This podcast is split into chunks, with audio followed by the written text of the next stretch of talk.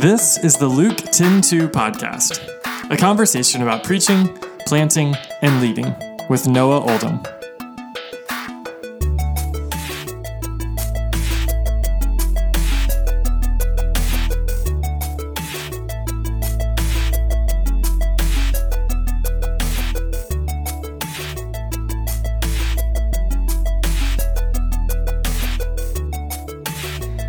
Now, today we're going to talk about church planting, and I want to talk about something that I've started to notice as I've been doing this church planting residency and talking to different church planters, and that is there seems to be these two different models that people flock to or cling to.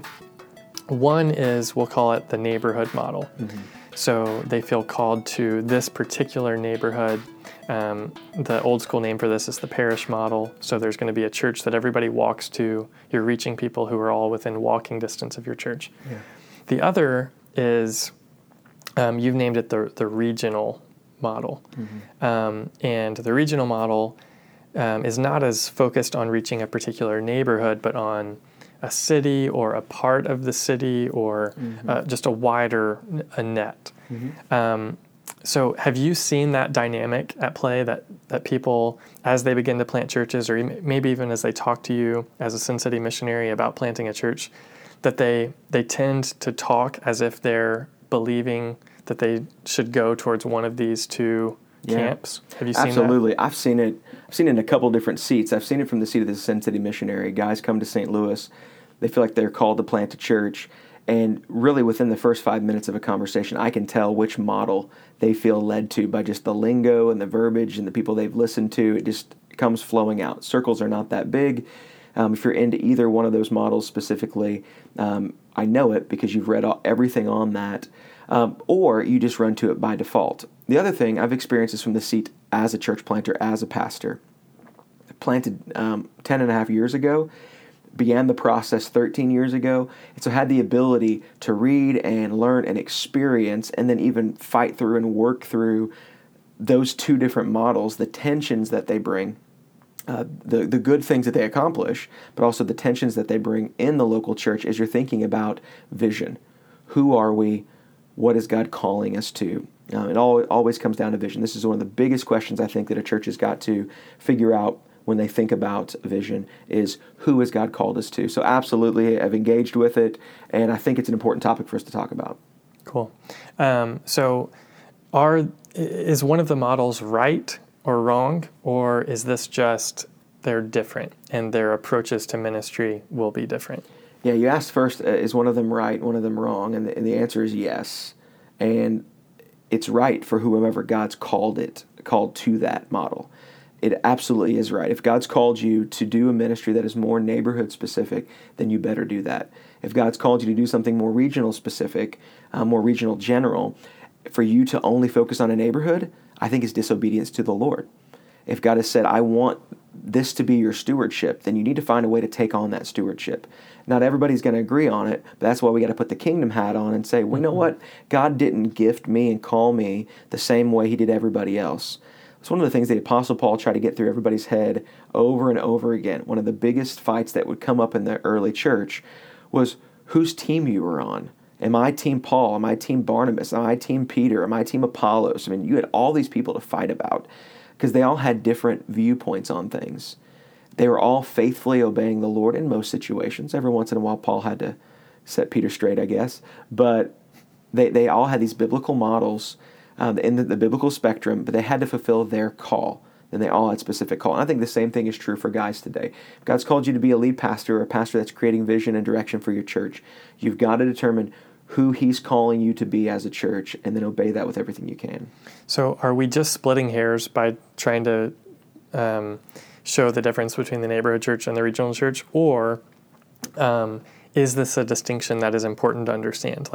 At what point does a church actually start to look different depending on if they're going to be in one camp or the other? I think that a lot of churches are walking around less empowered and unfocused because they've not answered this question correctly or at all. But I think it's not splitting hairs. I think it's one of the most powerful questions you can ask when it comes to the mission of the church. It is going to affect how you do small groups. It is going to affect how you do gathered worship. But it's going to greatly affect the way that you live on mission. And the effectiveness of your gathered worship in your small groups is going to be determined by this as well. So it's not a splitting hairs. I think that every church planner should decide this. In fact, SEND Network training, we take them through a training that's based on Will Mancini's book called Church Unique. And in that Church Unique, you're coming up with your kingdom concept. And one of the three elements of the kingdom concept is the local predicament. What are the unique needs and opportunities where God has placed us? How you define where God has placed us is just as important as answering the question, what are the needs and opportunities? Totally. So to make this practical, you're here in Belleville, Illinois. Mm-hmm. When you ask the question, what are the needs in our area? Mm-hmm. When you ask that, the way you answer that question could be you're only talking about this little neighborhood in Belleville. Mm-hmm. It could be you're talking about Belleville as a whole, mm-hmm. or it could be you're talking about the entire Metro East mm-hmm. of St. Louis, or it could be you're thinking about the entire region yeah. of St. Louis. Yeah. And so I think that's a great point that just answering a simple question like, what are the needs of the people in our community? Mm-hmm. Well, what's your community? That's right. You know? Yeah. Where do you do life? How you do all that. And a lot of that's determined by the context. So when I was in South City, we planted August Gate 10 and a half years ago, and we lived in South City. We did most of our life right there. The grocery store we went to was there at the corner of Grand and Gravois. That was the Schnucks we went to, in the Aldi just a few blocks away, depending on where we lived in the city. That's my Schnucks now. That's your Schnucks now. Be careful. Seriously, I don't let Courtney go there by herself. Oh, man. And the QT down the street, I know some of the managers of QTs in the area. It's the second most dangerous in all the UTs in St. Louis, so just be careful. Nice. That's like a block from your house. I would have been fine not knowing that. But, but it's all context. I say all that to say that's where we did life. Mm-hmm. Now, we don't have a grocery store within 10 minutes of our house. We've got to drive 10 minutes. Now, it's not necessarily a 10-minute drive because of distance. It's because of traffic. But there's places in the city that they call a food desert, that there's not a grocery store within a certain amount of time. And so where do you do life? Where do you pay your bills? Where do you get your groceries? On and on is determined by that. And so when we say our community, we mean something different than we used to mean even 5 years ago. Well, and the grocery store one is interesting. So I know a pastor who he subscribes to the parish model. Mm-hmm. And his idea is everybody needs to live close to the church and be able to walk to the church. And you only need as many churches in the neighborhood as you have grocery stores. Mm-hmm. And that's always kind of interesting to me, though, because as you move outside of the urban center where there's a grocery store in the neighborhood. There's this massive superstore that is the grocery store that everybody goes to, mm-hmm. but he doesn't believe in megachurches. So you wouldn't want to say that we only need three churches in, all yeah. of West County yeah. Or all of the Metro East. Mm-hmm. So how do you think through that yeah. that tension? Well, I love that because it gives you an image to actually to either support or debunk, and both can happen at the same time. So I would say I would agree with him. I think that every neighborhood or every community should seek to have as many churches that have grocery stores, because if a grocery store can supply the needs of those people, then a church should be able to as well. Well, in theory, then you start thinking, well, people don't all go grocery shopping at the same day, at the same time. If you're going to gather for worship, can you fit that many people in your church? So if you reached 50% of the population of your community, would you have enough buildings with enough fire code non-violations to include all of them? I don't think so. So I think you need to have at least that many. But also, what I've learned by living in the urban environment is there's not a ton of grocery stores. St. Louis is known to be a food desert in so many places. You can't walk to get groceries. If you do, you're walking a long way, and you're getting just a couple bags that you can carry. Maybe you can carry 20 bags from the car, because you've always, I want to make one trip and I can do this for 10 seconds. Well, and you could probably carry more than the average man. But you can't carry them all the way home. And so what we've seen is the corner stores popped up. And in the neighborhood where our church in South City is, there's corner stores everywhere. Totally. But guess what? Not everybody wants to shop there because you can't get everything you need. And yeah, they don't have mustard half the time. That's right. You know, they're random. And I know a guy one time that was living on government assistance, and he was trying to set a budget. He was spending more money on government assistance for his family of four than I was spending on my family of six. Like, why is this working the way it is? I found out he was only buying diapers at the corner Walgreens, where they're twice to three times as much. We had talked to him about setting a budget, getting it at a local discount store to get more. So all that said, I think there's both. So I don't subscribe to the parish model only. I love parish model churches. I think they serve a great kingdom necessity. But I also believe that God has called churches to be regional influencers as well. And I think that we can see that in Scripture. We can see that happening from the very beginning, a church over a city. And we see apostles serving those ways as bishops over these different areas. But think about it in specialty. If you're in South City, down in Cherokee, there's going to be some Hispanic grocery stores because it's the kind of the Hispanic quarter and that different foods that different people like. Well, we don't say there's anything wrong with that. Like we say it's xenophobic to tell somebody, well, if you're in our country, you're going to like food that we like. Someone moves to your neighborhood and all you have is three churches because there's three grocery stores and nobody can really connect to the worship style or the preaching style of your church, what do we tell them? Well, you just should be able to do this. Mm-hmm. Well, that seems a little bit self-centered to think that everybody's going to be able to connect that way. So maybe we need more. We need specialty. But then what we also see is larger stores are able to offer more things in bulk and in discount. A larger church can often accomplish better ministry or bigger ministry or different ministry because people are together. The resources are tied together. And so you have a limited number of musicians because music programs are getting cut in schools all the time.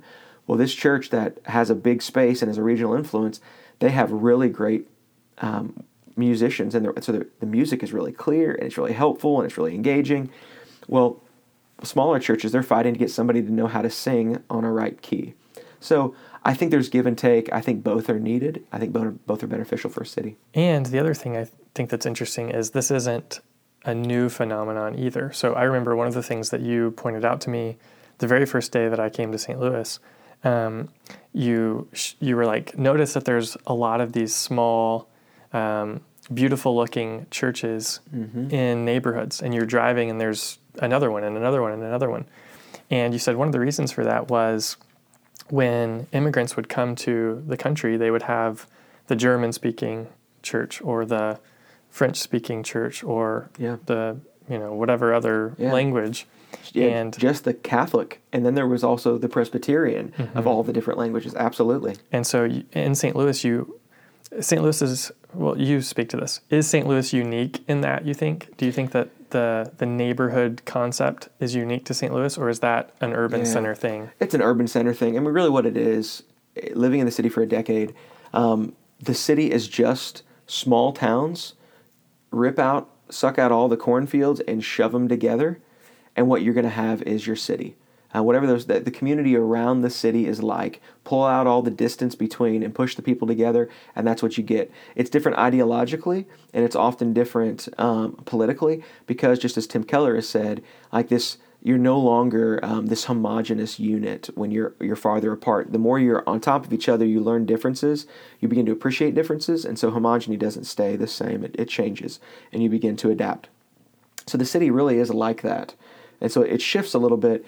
But the space isn't there. And so in the city, every city that I've studied, every city I've been to, you have this history of it, of immigrants that have come in, generations that have come in. It's different for different time frames. St. Louis doesn't have the same population, for instance, of Asian people groups as Chicago. I did a retreat recently in Chicago, a church that was mostly young, mostly single, and mostly Asian. You would not find a church that large, a multi-gathering church in St. Louis. There's just not enough people of those backgrounds to fill a church that large. However, there are of white people and black people and other people groups as well. So it's going to be different when those movements of immigrants came in. So yes, St. Louis has the different neighborhoods. What you had is you had all these different churches that were started to reach that neighborhood, to reach those people because transportation was what it was. But over the generations, people have moved. People now speak the same language. Their kids learned English, and they no longer needed all these churches, and so those churches got sold off, and they They came together and became one church, and the buildings got sold off.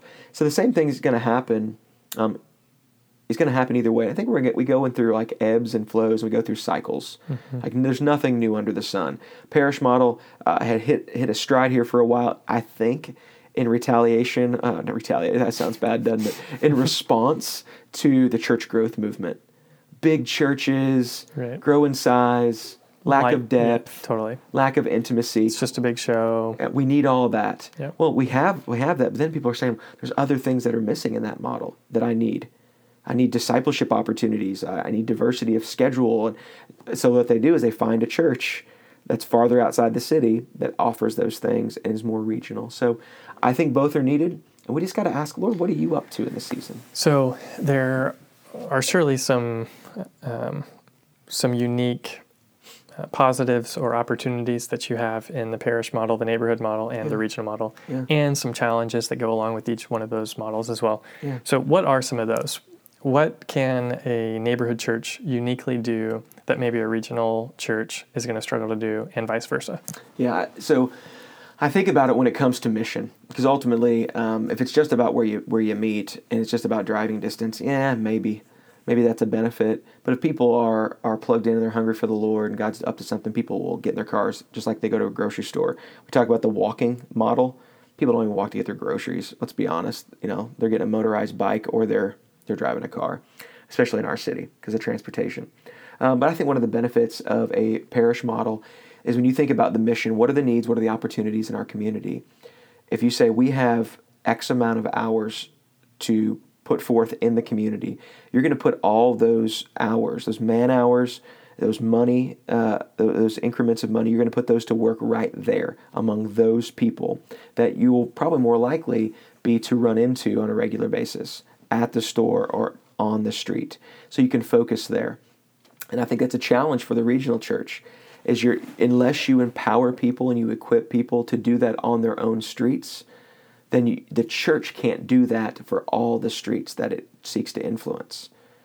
And so it's got to shift either way. And one, you've got to say, as a church, we're going to focus here, and that's a benefit. But the regional church can say, we can actually equip and inspire our people to go do that where they live and have a much greater impact and reach. So it's not the church doing it, the organization, it's the church of the people doing it. That makes sense. So I think that example, there's benefits to either side, depending on what the vision is. Definitely. Something else that you brought up that I think is really important is the context of the city in so many ways determines how this plays out. So, for example, you were talking about with the groceries in St. Louis, you said, let's be honest, everybody drives to get their groceries. That is generally true in St. Louis. Yeah. I live, a mile from the grocery store. It's not that far, but I can't imagine, seeing a bunch of people walking down the street to go do that. That's right. At the same time, when I lived in Chicago, it was very different. You did walk everywhere, or you took a bus or the L or some type of train to get anywhere that you needed to go. Yeah. And it was very easy to live in Chicago without a car. I think it would be very difficult to live in St. Louis without a car. Absolutely. That obviously affects the way that ministry looks. Yes. So in Chicago, the parish model, you could potentially reach a lot of people and have a considerably larger church doing the neighborhood thing in Chicago than you could doing the neighborhood thing in St. Louis. Yeah. Being larger doesn't mean that you're being a better or more faithful or more healthy church. Right. You just have to think through, if we want to be a church that is going to reach a number of people, which, based on our context, which one makes more sense? Yeah. And it's an interesting question, too, the context thing, because there's areas of St. Louis that if you only reach that community, the church will never be self-sustaining. And for you to tell a pastor, it gets into the whole concept of privilege.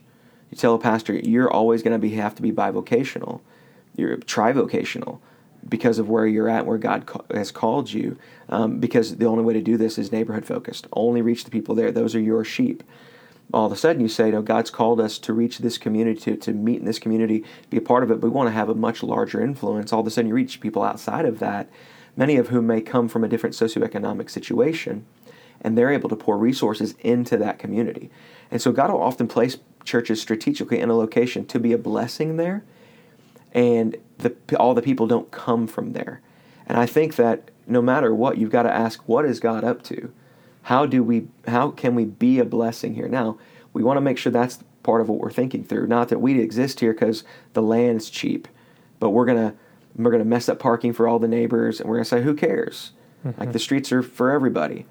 But how do you bless those people around you? How do they see that we are better as a community because the church is here, not the church is just renting space, even though they own it. They're just kind of renting. I remember when we got our building in South City, the church that had been there before us was having a hard time reaching the community, because you found out the pastor and everybody in the church lived on the north side, lived in North County, and they were driving down 25 minutes because this is where they had a building. So they connected with nobody in the community. Now, that doesn't mean everybody in the church has to live in the community or even the pastor, but it means you have to be able to have a connection if you want to reach those people. Absolutely.